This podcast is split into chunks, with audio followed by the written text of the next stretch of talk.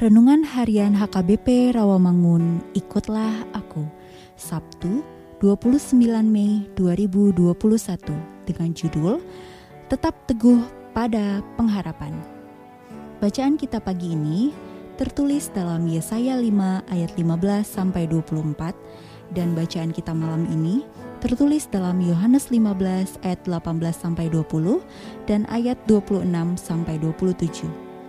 Dan kebenaran firman yang menjadi ayat renungan kita hari ini ialah Ibrani 10 ayat 23 yang berbunyi, dan Injil kerajaan ini akan diberitakan di seluruh dunia menjadi kesaksian bagi semua bangsa.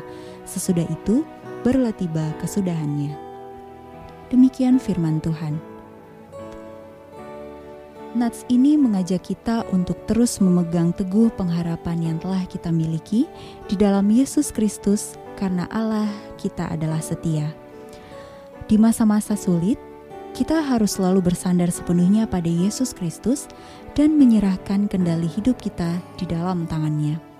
Namun, kadang kita terlalu fokus melihat masalah, kekurangan, atau kesalahan kita sendiri alih-alih berfokus dan bersandar pada pengertian kita sendiri. Maka kita diingatkan untuk tetap berpegang erat pada janji-janji dalam firman Tuhan. Ketika kita benar-benar memegangnya erat-erat, kita menjadikan firman Tuhan sebagai pusat pandangan kita.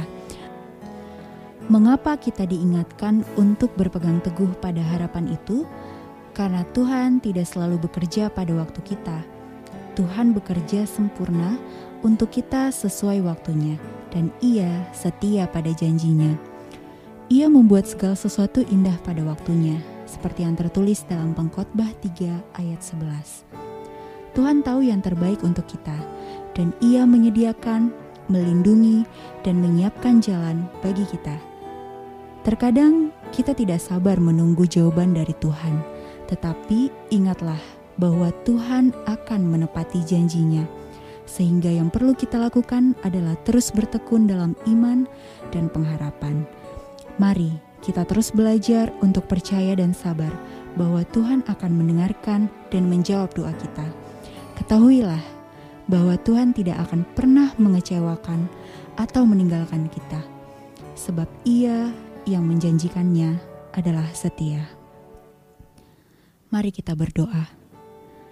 Ya Bapa, berkatilah hari ini dan kuatkan kami untuk selalu berpegang, berpengharapan, dan setia menanti janji Tuhan digenapi dalam hidup kami. Amin.